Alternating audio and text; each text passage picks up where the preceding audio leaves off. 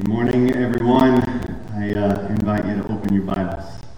Open your Bible to Romans chapter 8, or click there if you have it on your phone, iPad, etc. We are plugging through this book of Romans, and it has been such a joy, and I have gleaned so much from those who have opened God's Word uh, to us, and I pray that it has uh, fed your soul. Uh, it is so good to see uh, the Linvilles here and to hear from uh, many of our workers that are on the field over these past few weeks. We'll get to hear some more next week as we do Hope for Nations, uh, Hope for All Nations season here at TCC. And it is a gift that we have. Um, having seen many churches around the nation, it is a gift that we are so intimately connected and get to be a part together of going and sending uh, to unreached peoples and to people that need to hear the gospel all over the globe. And so I pray that you count it as a gift that we are able to link arms together in these things and just really excited to God for his grace to us in that way. But let me read. I'll read Romans 8, 12 to 18 and say a brief Help Me Jesus prayer, and then we'll dive right in. Okay? Romans 8, 12 to 18. The Word of God says this. So then, brothers, sisters, family, we are debtors. Not to the flesh, to live according to the flesh. For if you live according to the flesh, you will die. But if by the Spirit you put to death the deeds of the body, you will live. For all who are led by the Spirit of God are sons of God. For did not receive the spirit of slavery to fall back into fear, but you have received the spirit of adoption as sons, by whom we cry, Abba, Father. The Spirit Himself bears witness with our spirit that we are children of God, and if children, then heirs, heirs of God and fellow heirs with Christ. And here's the focus of our sermon today provided we suffer with Him in order that we may also be glorified with him. For I consider that the sufferings of this present time are not worth comparing with the glory that is to be revealed to us. Let's pray. Father, have your way. Cause us to humbly say in this moment, not my will, but yours be done. Make us aware of anything that is standing between us and you and us and others. Father, bring peace. The beautiful message of Christmas is that in the midst of all of our mess and sin and brokenness, you did not leave us alone, but you came. You came to us and the promise every moment of every day is that you are with us. And the unique promise of our gathering in this moment is that you are here. So change us, we pray. Give us joy in Christ. Ask it in Jesus' name. Amen. Amen. It's Sunday morning. We made it. That's right. It is a celebration. it's a good thing. It means that we've gone through a, a, difficult week potentially, or we've made it through another week. We are able to gather together with the people of God. We made it. Sunday morning. If we are honest, if I am honest, there are times that we struggle to want to come here. I can long for Sunday afternoon more than Sunday morning can long to get distracted by life or attracted by naps or football or food more than God's Word and God's people. Do you feel it sometimes? Do you feel it when you just rather stay in bed? Or when getting the kids ready is exhausting? Or you've just had a really hard week and you kind of feel dull in the soul? Yes. All those things affect us. But I can say almost every Sunday, as I do the what feels like the impossible work of coming sometimes. Songs are sung, testimonies are given, the word is preached, prayers are prayed, even small talk conversations happen. The ability for me to share a little bit of what's been going on with me or me to listen a little bit of what's been going on with you, something happens. And waters do begin to rise of encouragement. And I can genuinely say, most times I leave lighter, with more hope, a greater sense of perspective where God's perspective becomes a little more prevalent than my perspective there's a, there's a helpful pressing in on what is important and maybe what I had valued, what I had valued as maybe more important. Last week I was anxious, and I remember sitting right here in the morning. I actually had a what I would have called a bad attitude during setup. And I sat down. Pastor Ron Jor gets up to preach, and I felt it in my soul. I felt, Father, I'm kind of rotten inside. I need you right now to change me. And I need you right now to make me new through your work. And I can just tell you, there was, just with that moment, there was this struggle and this wrestle, but there was this receiving of God's word that did a work in my heart. And the same story happened. Left lighter, more hopeful, more encouraged, because I wrestled through and I came. Why do I tell you this story? Because I just want you to know the wrestle is worth it. And this is Paul's message. Paul is saying that the wrestles against the flesh, the wrestles to endure in suffering, they are not worth comparing to the glory that is to be revealed. And God gives us these small little snapshots in everyday life to show us what it's like to press against something we don't want to do, and then to come on the backside and to say, yep, it's worth it. And these are small micro pictures of what enduring through the suffering of this life will be because when we reach the end and glory is revealed to us and we're face to face with the King, we will say, it was worth it. That's Paul's argument today.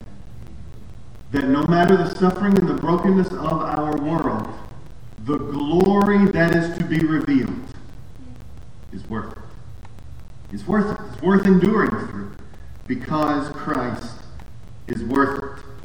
So, as we read through this passage today, these verses, to me, as I read them, they seem to take kind of almost an abrupt left turn. We're talking about fighting against the flesh, then we're talking about we're children of God, and the Spirit of God has come to live within us, and there's this, this banner of hope. We're going to be heirs of all things, provided you suffer with Him. It just felt like my identity, there's a hope, we're going someplace, er, left turn, pain's here,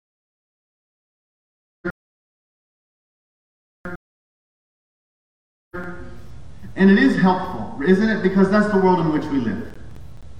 The world of earthy difficulty and yet hope. And so the left turn is meant to ask us a few questions of specifically the two verses that I'm honing in on, verses 17 and 18. And here are the three questions we're going to look at as we address them. What is suffering? Why must we suffer? And what helps us endure suffering? What is suffering as described here in Romans 8, 17 and 18? Why must we suffer? And what helps us endure suffering?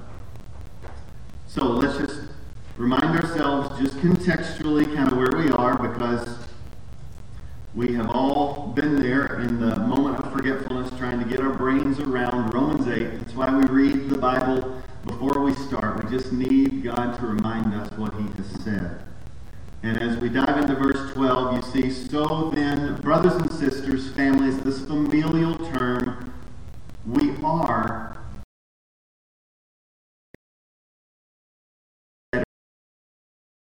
debtors.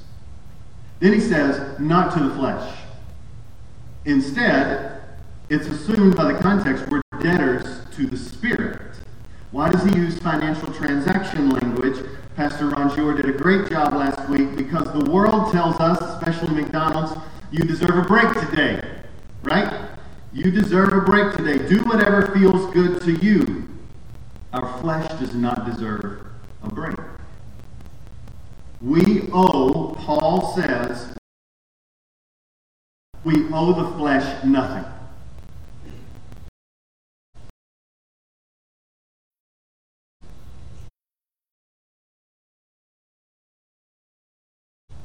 We owe the flesh nothing. And Paul is saying we must stop continually paying it off. You know, financially, money's hard to come by, right? And you only want to give your money to what's important. And you feel kind of rotten when you give your money to a bad investment or to some type of bad experience. You do. It just feels bad. And he's saying, you're a debtor, but not to the flesh. And you're giving your time, your resources, your energy, your affections, your cravings to something that doesn't deserve it. You're not a debtor to that.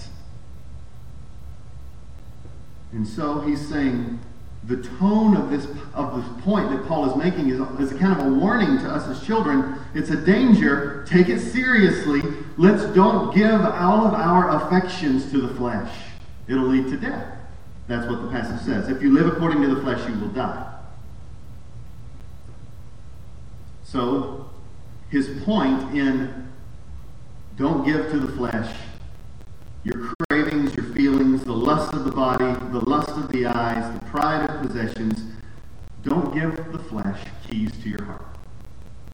Don't give the flesh the keys to your heart. Don't pay it to bring you satisfaction. It's death, it's not life. Now, Hebrews says it gives a, a label to us kind of participating in sin. It's called fleeting pleasures. We sin because we want to. It's pleasure. That's why we do it. But the author of Hebrews tells us it's a fleeting pleasure. It does not deliver. And so, of course, it's pleasurable to look at that image, to vent when you're angry, to cut someone down to make yourself look better, to purchase more than you should, to consistently neglect time in the Word and prayer. It feels better, it feels right in the moment. It's fleeting. Like you've eaten too much candy. It makes you sick, longing for something of substance. That's the effect. Paul says, don't give yourself to the flesh, but set your mind on the Spirit. How do we know that we're giving ourselves to the flesh? Paul tells us he's basically given us a spiritual alert system. It's like a, a radar that goes off. Verse 16 tells us that. The Spirit Himself bears witness with our spirit that we are children with God. So as we begin to participate in the flesh, it's like a, you know, kind of type of alert. I wish it were that audible sometimes. It's not. But it is. It's like this press on the heart. And sometimes the press is, that's not good for you. You know not to do this. Don't step that way. Don't neglect this. But this passage says the press on the heart is not only, and I would argue maybe even not primarily what to avoid, the press on the heart is who you are. The press on the heart is you're made for something better. Isn't that what the text says? He bears witness with our spirit that we're children. And so the, the radar system is a flash. You're a child. You're a child not of the flesh, but of God Himself. That's one way that we know that we are giving ourselves to the flesh is that the Spirit of God, He tells us you're a child, you're secure, you're loved, you're provided for. Don't give your life to enslaving things. As the text says, to fear, to insecurity, to sexual fluidity or promiscuity, to filling up your life with things against the Spirit, whatever it is, don't do it. David Powlison is helpful here. David Powlison says, you know, ultimately, desires are not evil things. What, how do we know that we are beginning to dive into the flesh? You can definitely desire the wrong things, but he says even more. When desires shift to demands, now you know you're starting to flirt with the flesh. When desires shift to demands, I desire this, I demand you give it to me. When that happens, now all of a sudden you should be, have that spiritual radar system that I am beginning to flirt with the flesh. And then Powlison goes on to say, desire, I desire, shifts to I demand, shifts to I judge you for standing in the way of those demands, to I punish you for not delivering on what I desire. It's the cycle of the heart.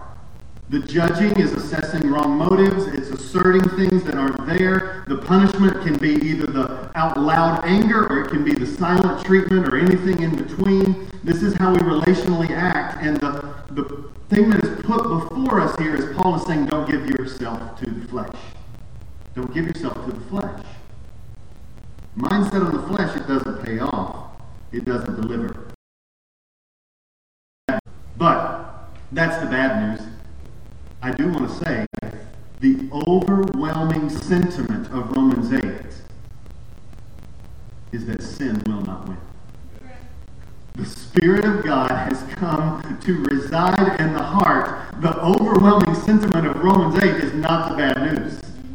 It is the good news of Jesus Christ crucified who did what the law could not do, even though it was weakened by the flesh. Christ did, who came as a sacrifice and died in our place and rose from the dead and gave us his spirit to live inside of us. The same spirit that raised Jesus from the dead. And he has made you children. And if you're children, then you're heirs, heirs of everything that is given to Christ. That's the overwhelming sentiment. And if you're in Christ, nothing, absolutely nothing, no amount of suffering, no amount of pain will separate you from the love of God in Christ Jesus. Amen. Exclamation point. Romans 8. That's the overwhelming sentiment. I think sometimes we are tempted to so focus on the negative and on the sin stuff and on the flesh stuff that we miss the overwhelming sentiment. But for those who are so hardened that they're not fighting against the flesh, take the warning. It does lead to death. But the bulk of this time, my friends, is on the fact that we're debtors to the Spirit.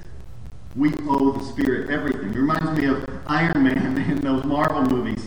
I don't know if you've seen the first Iron Man. It's too late for it to be a spoiler. It's been on way too long. So, Iron Man, he goes, he gets kind of blown up in this traveling through the desert oh, in, as he's selling uh, military weapons, and he gets kind of thrown to pieces, and there's all kinds of shrapnel in there. So he creates in this cave this what's called, I call it this shiny thingy in his chest. It's called an arc reactor.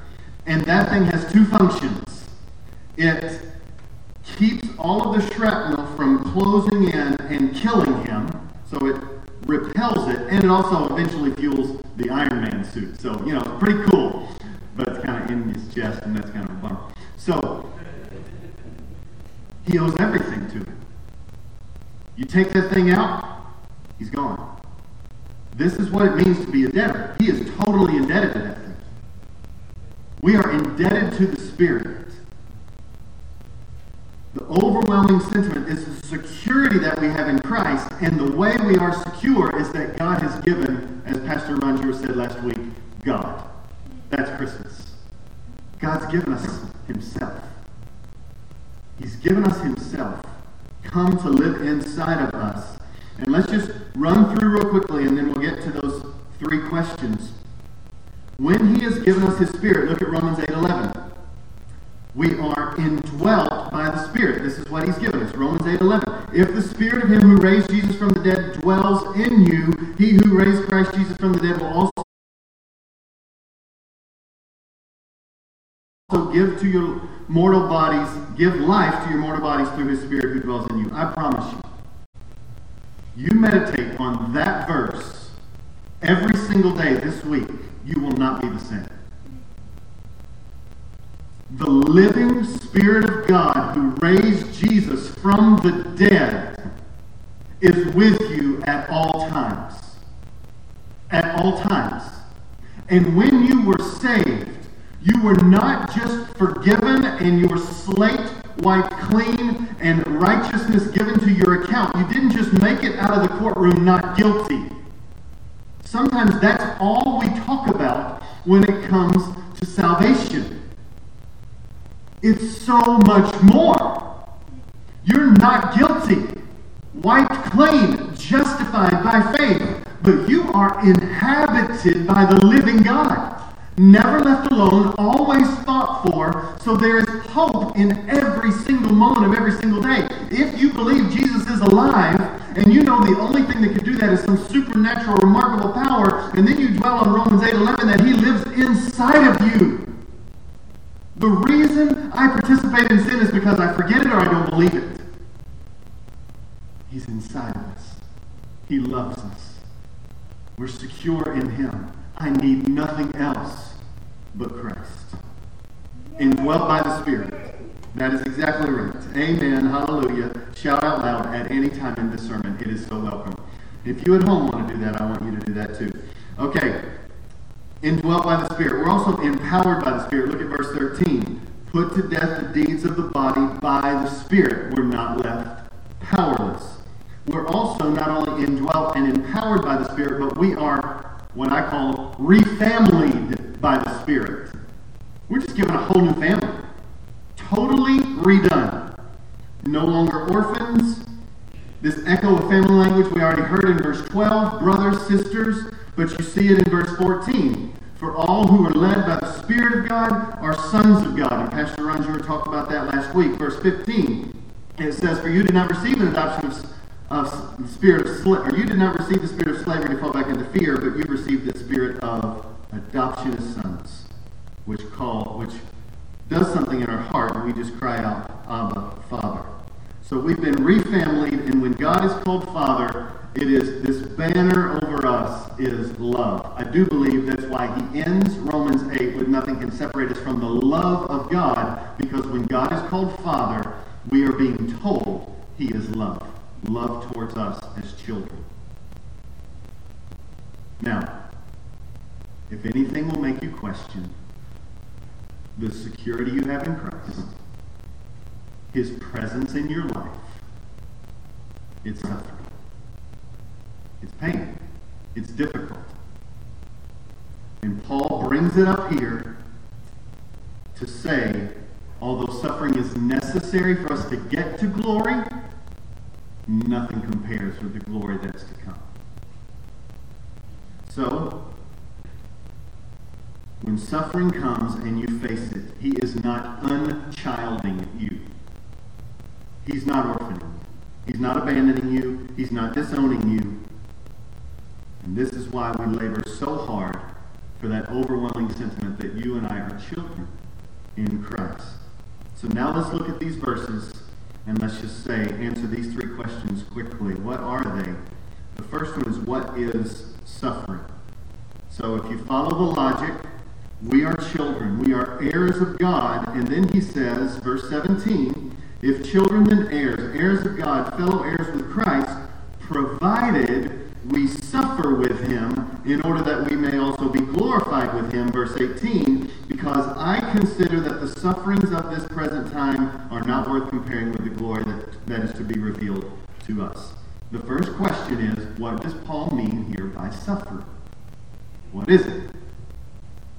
Many times when we ask these kind of questions, I think sometimes we are tempted to relegate suffering as only those who would go to some third world country and sacrifice their life as a quote missionary or gospel taker to those countries, that is true sacrifice, and therefore that's the only suffering that's, ha- that's being referred to. Let's go to some country where the government's against it, and when that government imprisons you or you get beaten up for your faith, that's what Paul's talking about.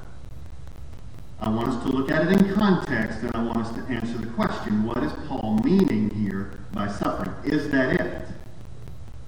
Well, what's the context been? I, I labored kind of a long time for as an intro on what the context is. It's fighting against the flesh, right? Fighting against the flesh and walking in the Spirit. Well, listen to this in Philippians 3 8. Paul helps us. He says this. Indeed, I count everything of lo- as loss because of the surpassing worth of knowing Christ Jesus my Lord. For his sake, I have suffered the loss of all things and count them as rubbish in order that I might gain Christ. What's he saying?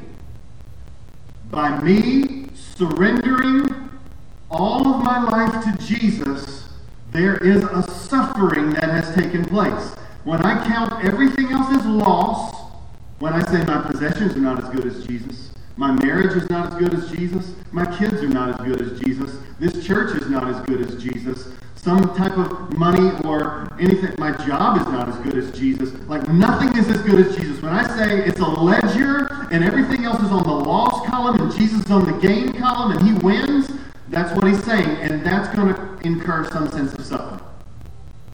So, some of the suffering in light of Romans 8 is when you do what you don't want to do. When you fight against the flesh. This is some of the suffering that he is referring to. Whenever you are putting to death the deeds of the body by the Spirit, in some senses, that is a, a suffering, that discipline, that pain that you feel. It is a sort of suffering, but the suffering is more than that. And here's how I know. Paul also extends suffering beyond that. 2 Timothy chapter 1, verse 8. Paul says to Timothy, who's pastoring the church at Ephesus, Therefore, do not be ashamed of the testimony about our Lord, nor of me, his prisoner, but share in suffering for the gospel by the power of God. So Paul's in prison. Timothy is just pastoring a church in Ephesus. And he's saying, together, we're sharing in suffering that is coming because we love the gospel and we want to take the gospel where it goes. So, when we follow Jesus in taking the gospel where it should go, we should expect suffering. Listen to 2 Timothy 2 3. He says, Share in suffering as a good soldier of Christ Jesus. Isn't it unique? He doesn't put a context there. He doesn't say a certain region of the world. He doesn't say this. All he says is to be a follower of Jesus is to be a soldier in his army, and it's to share in suffering. That's why he says in Acts 14, verse 21 and 22, it says, When they had preached the gospel to that city and had made many disciples, they returned to Lystra and to Iconium and to Antioch, strengthening the souls of the disciples, encouraging them to continue in the faith and saying this through many tribulations or through much suffering, we must enter the kingdom of God. Why is he saying this? Why, why is this included here in Romans 8? Because we know that suffering can tempt us to feel like we've been abandoned, and because suffering feels doubly bad if we don't expect it. Here he's saying you should expect it. Paul's encouragement to Timothy as a pastor over this church in Ephesus says you should expect it. So, what is the suffering? The suffering seems to be any pain, emotionally, physically, spiritually, that you encounter as you are following Jesus faithfully. So I gave the one scenario. You go to a country that doesn't want you there, you get imprisoned, you get beaten up for the faith. People would say, yeah, that's suffering for the gospel. But what happens if you don't get beat up for the faith? You don't get imprisoned, but because you went to said country, your stomach doesn't sit well, with the food that you're eating regularly, and you're constantly sick. Would you call that sickness suffering for the sake of the gospel? I would. I would. You might be like, yeah, I do. But what happens if you go to your neighbor in Cary or Durham or Garner or downtown or southeast or North Raleigh or Wake Forest and your interaction with that neighbor, had no idea they were a little sick. You got a cold from them, and your whole aim was just to go and encourage them. Is that suffering for the sake of the gospel? Because the context changed. It doesn't seem like it, does it?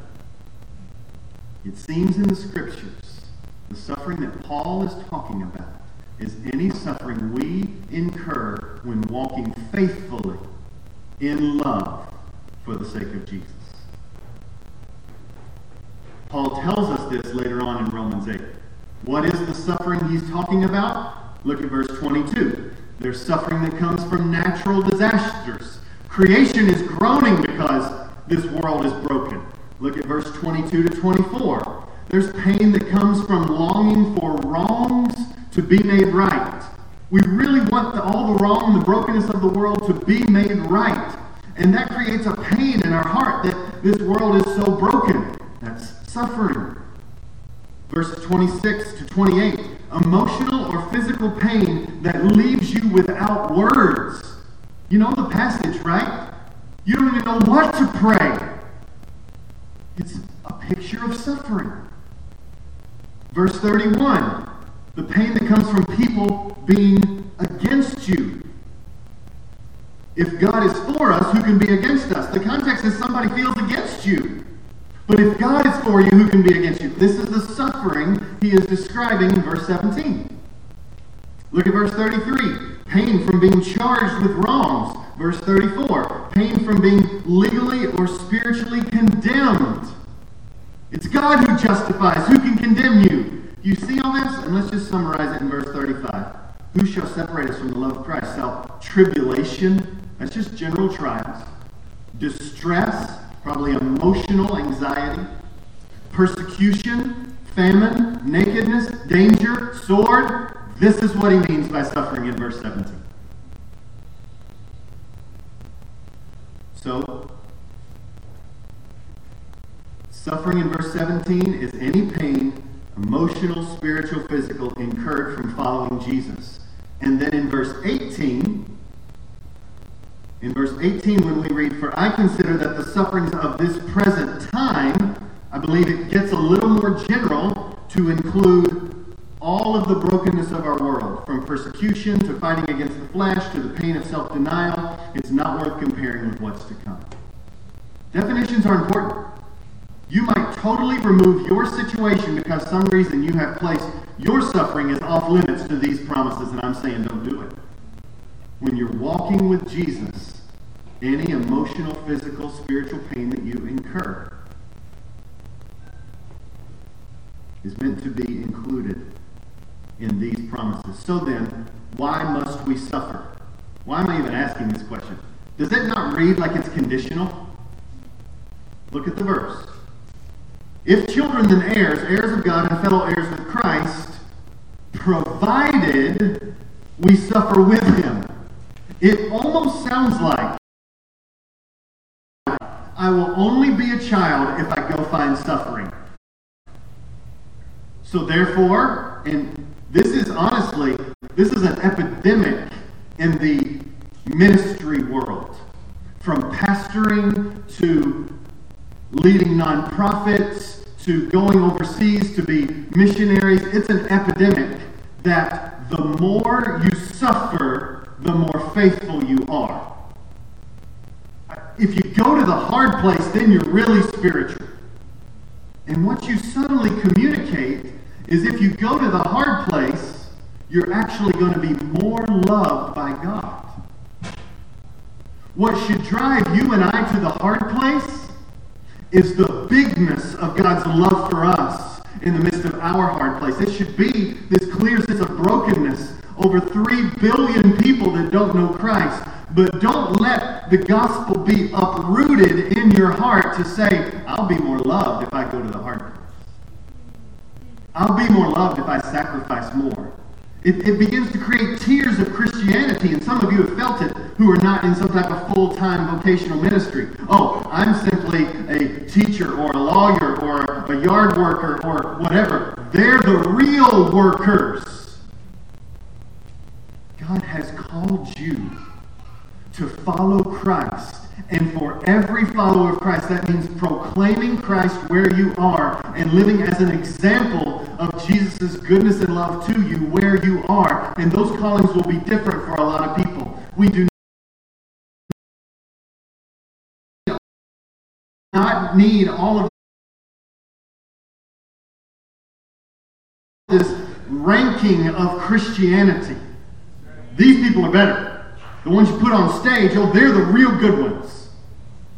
They're faithful to what God has called them to do, and we need to support them and encourage them and acknowledge the danger and bless them and pray for them and send them. But that does not mean you are less or less loved. We have to ask ourselves, what does this condition mean? He is not saying go look for suffering. He's saying you better wake up that when you walk with Jesus, you will suffer. You will. He's already said in Romans 5 that Romans 5 says that we can rejoice in suffering because it's going to work something in us. And that's what he wants us to know. That we are suffering with him. Why must we suffer then? If it's not to earn God's love, if it's not to, you know, get greater points, so why must we suffer? Because this world is broken. I've already talked about it, but I'll give you a couple of reasons. One, because Jesus suffered. Why must we suffer? Because Jesus suffered. It's always been a fascinating verse to me. The perfect Son of God, it said in Hebrews 2.18, For because he himself has suffered, when he tempted, he is able to help those who are being tempted. Our Savior suffered, and he can help us suffer. It's beautiful. It's wonderful. But it's also why we experience suffering. Because we experience suffering, we can help others who suffer. 2 Corinthians 1 5 and 7. We share abundantly in Christ's sufferings so through Christ we share abundantly in comfort too. As we suffer, we actually experience comfort, comfort in a greater degree. Here's the way it works. You suffer, God's comfort comes to you and meets you. When you don't suffer, you experience comfort, but not the depth of comfort that is required for the depth of pain. And so, as you share abundantly in Christ's sufferings, you too will share abundantly in Christ's comfort. So, why must we suffer? Because our Savior suffered. Why must we suffer? Because it helps us understand comfort. Why must we suffer? Because suffering is a teacher. I've said suffering is a seminary. It is, it is a place that teaches us. And this is the verse that I thought I was reading earlier, and I didn't, but now it's here. Hebrews 5 8. Although he was a son, he learned obedience through what he suffered. The perfect Son of God was a learner at the teacher of suffering. This not only speaks to his humanity, but it also speaks to its role in our lives. The pain that we experience teaches us something that we cannot learn any other way. The scriptures come alive. This is what God has done. That's Romans 5. That this process of going through suffering is necessary to teach us. Isn't that what Romans 5 3 says? Knowing that suffering produces endurance Endurance produces character, character produces hope, and hope doesn't put us to shame. Suffering teaches us character, it teaches us endurance, and it begins to cultivate deeper and deeper hope. But make no mistake, Paul is saying suffering is going to be necessary to get us to the end. Isn't that how it seems to talk? You're a child, you're an heir, provided you suffer with him in order that we may also be glorified with him. 1 Peter chapter 1 also talks about the necessity of suffering. He says, In this you rejoice, though now for a little while, if necessary, you've been grieved with various trials. Why are we grieved with various trials? So that the tested genuineness of our faith, more precious than gold that perishes though it is tested by fire, may be found to result in praise and glory and honor at the revelation of Jesus Christ. The suffering we incur puts our faith in a refiner's fire and it comes out pure. It's necessary, but it gets us to the end. So, why must we suffer? We must suffer because suffering is a teacher. We must suffer because Jesus suffered. And the last one I just want to throw out is from a it's a line from a friend of mine, Tim Kane, pastor in San Diego. And here it is. Why must we suffer? Because suffering is the exhale of love. Suffering is the exhale of love. Now, why do we use this breathing language? Well, it's because Paul uses an intense moment. All women who have given birth, you understand that breathing is pretty necessary in the giving birth process. So, Galatians chapter 4, verse 19, Paul begins to describe his suffering, his anguish for the church as the angst of childbearing. Some of you women who've been through that might feel offended. How do you know, buddy? You know, it's an image. Go with it, okay? My little children, for whom I am again in the anguish of childbirth until Christ is formed in you. The burden of pastors is that Jesus is formed in us all. In us as pastors, in the church, that Jesus is formed. And honestly, it does create a sense of anxiety and angst. Paul describes his angst as childbirth, not a light image. But when you are dealing with childbirth and the suffering is really acute, what are you told when you are breathing in that moment? Not to, you're told to breathe through it, right? Don't, don't do that. Breathe. Exhale, breathe through it. Breathe through the pain. It will end. Fight the pain, it makes it worse. Don't try to protect yourself. Breathe through it. This is what he's saying suffering requires. Whenever you suffer, you're suffering. When you're walking with Jesus, it's because you're walking in love. And when you walk in love, you can expect that suffering will come. It is the exhale of love that is suffering. Meaning, when you walk on the road of suffering, I mean, walk on the road of love, it will bring pain. But, just like childbirth, it's worth it. That's the point. It's worth it. And so the image that the exhale of love is suffering.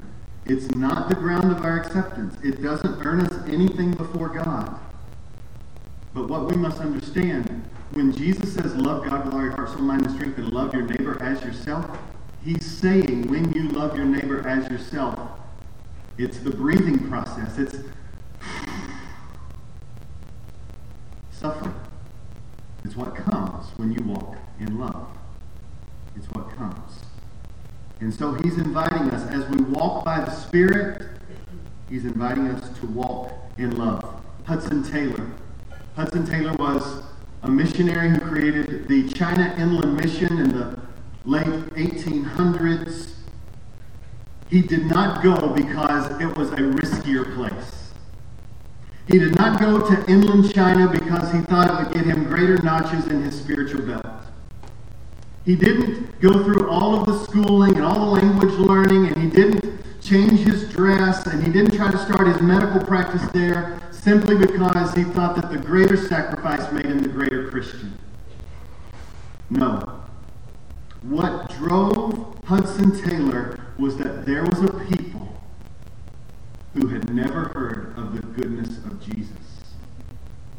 And so he said, Because I have been loved, I must love them.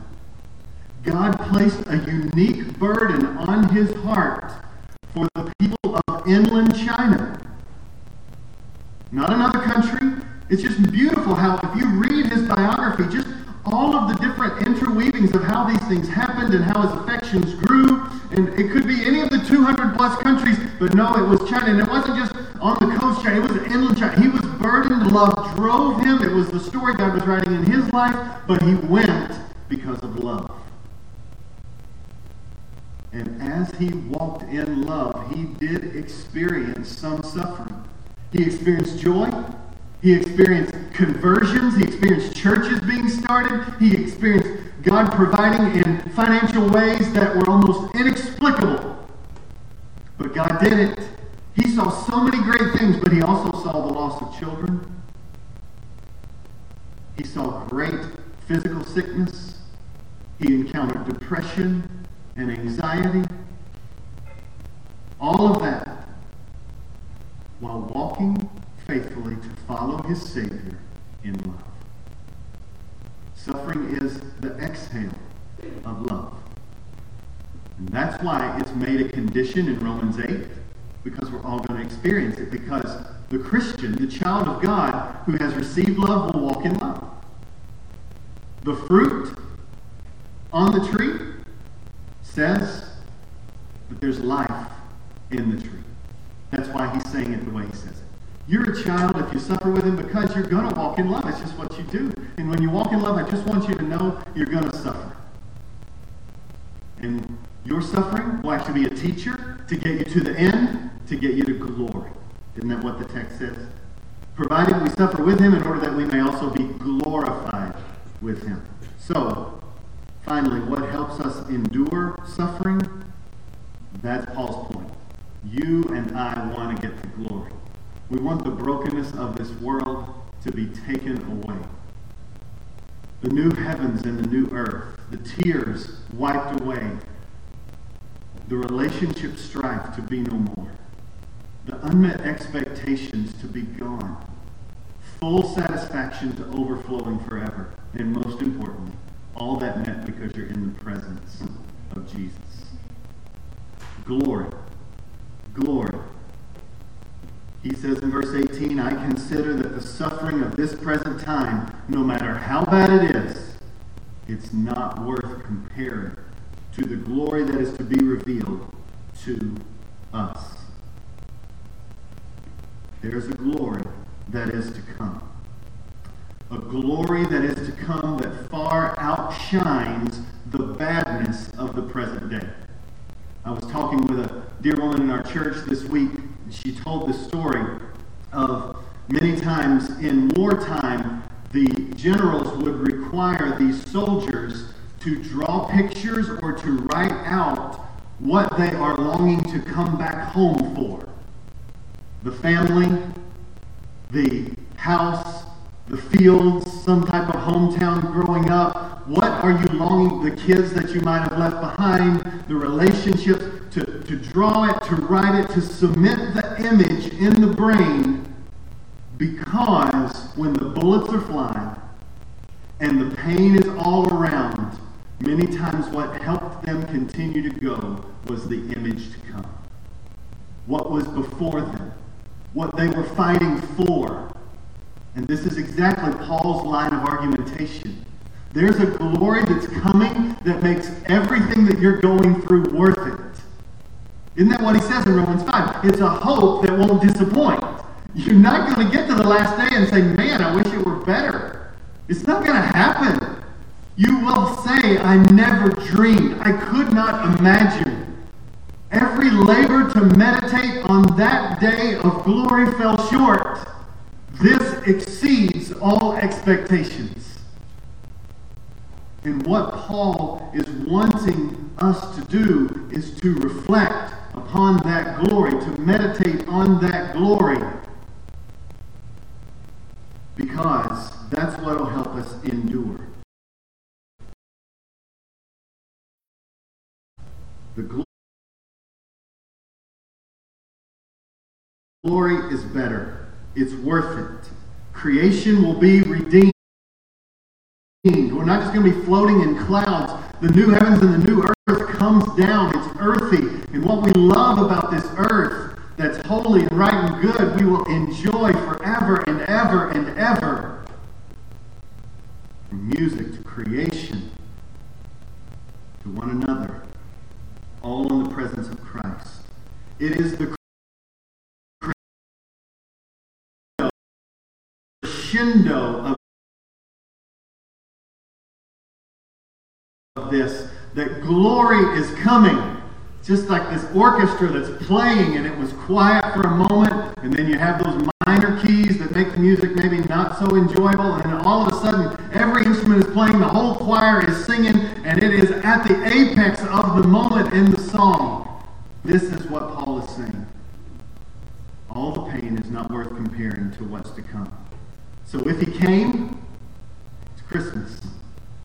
He did come. If he died, he did. If he rose from the dead, and he did. If he ascended with all authority in heaven on earth to the right hand of the Father, and he did. And if he, by his Spirit, lives inside of us, and he does, he will get us to the end. That's why I said Romans 8 11 is worth meditating on. The same Spirit who raised Jesus from the dead will get us to the end.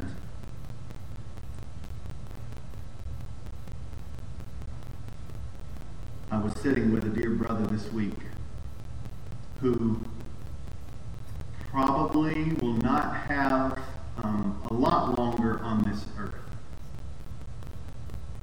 And those moments are some of the greatest privileges as a pastor, is to sit with people in their last days. And to hear this dear brother talk reminded me of what it looks like to believe the promises of Romans 8. When he says, in his words, Death, I'm not worried about that one iota. Just not worried about it. There's, he said, with his words, no prompting that I'm preaching this this week. Nothing here can begin to compare to where I'm going. He says, I don't have any angst at all. He says, I'm enjoying life here, but I know this life, it won't compare. And he says, I know this. I won't go one second before the Lord wants me to go. And when he wants me, I'm going to be there.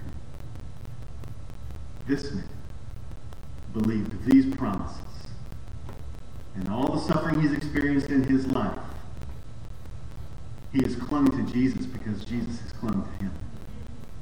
God has kept him. Has kept him to the end. And no matter when the end is, he end is, he has confidence. Glory is going to be better. It's going to be better.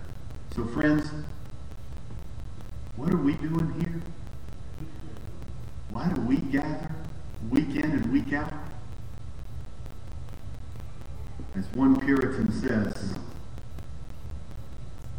church is a suburb of heaven. It's not quite downtown, but it's right on the edges. We're preparing one another for that day, friends. My interaction with you, you're preparing me for heaven. Hearing your faithfulness week in and week out, your struggles against the flesh, your failing at times, you're hoping in Christ, the imperfection of our lives together, we're preparing one another for heaven. Our singing is preparing one another for the songs that we will sing on the last day. And so, friends, let's fight through the times when we don't want to come, to keep coming, to prepare one another for the day that is far better than anything we experience here. Let's pray. Father, I love you and I thank you for loving us. And I just pray pray that you will help us, help us to walk in love without fear. Whenever anyone talks, Father, about suffering and pain, I really feel like I want to run the other way. But Father, I pray that something about this passage, primarily the fact that you will not leave us, and all the benefits of walking in love for the person we're loving, but also for us. And also how it is preparing for us and necessary for us to get to the end, which is far better. I just ask that you would wash us with a strange sense of the absence of fear. And you would wash us with the beautiful reminder that we are children. Loved, fought for, protected, cared for, and kept to the end. Father, I ask that there would be times in our week where we just are given to reflection upon what is to come. I ask that you give hope to the hopeless. I ask that you bring courage to the discouraged. Father, I pray that this church would grow in hope, in love, in affection for Jesus, in maturity, in mission. And so help us, we Right now, I just want to give a moment for you to reflect upon what Jesus is doing in your heart. That's one thing about this walk with Jesus. All of us encourage each other, but we can't do for each other what only we must sit and allow Jesus to do in us. So whether it's confession of sin, whether it's surrendering something you've held on to, whether it's just confessing faith that you believe that he loves you and he's for you, whatever it is, I can't pretend to know, but I know that he cares and he's here. So talk to the Lord right now. Talk to him. If you're not a follower of Jesus, Surrender your life to Christ. Ask him to change you from the inside out. Confess that it is not working for you to try to save yourself and ask Him to come and live inside of you.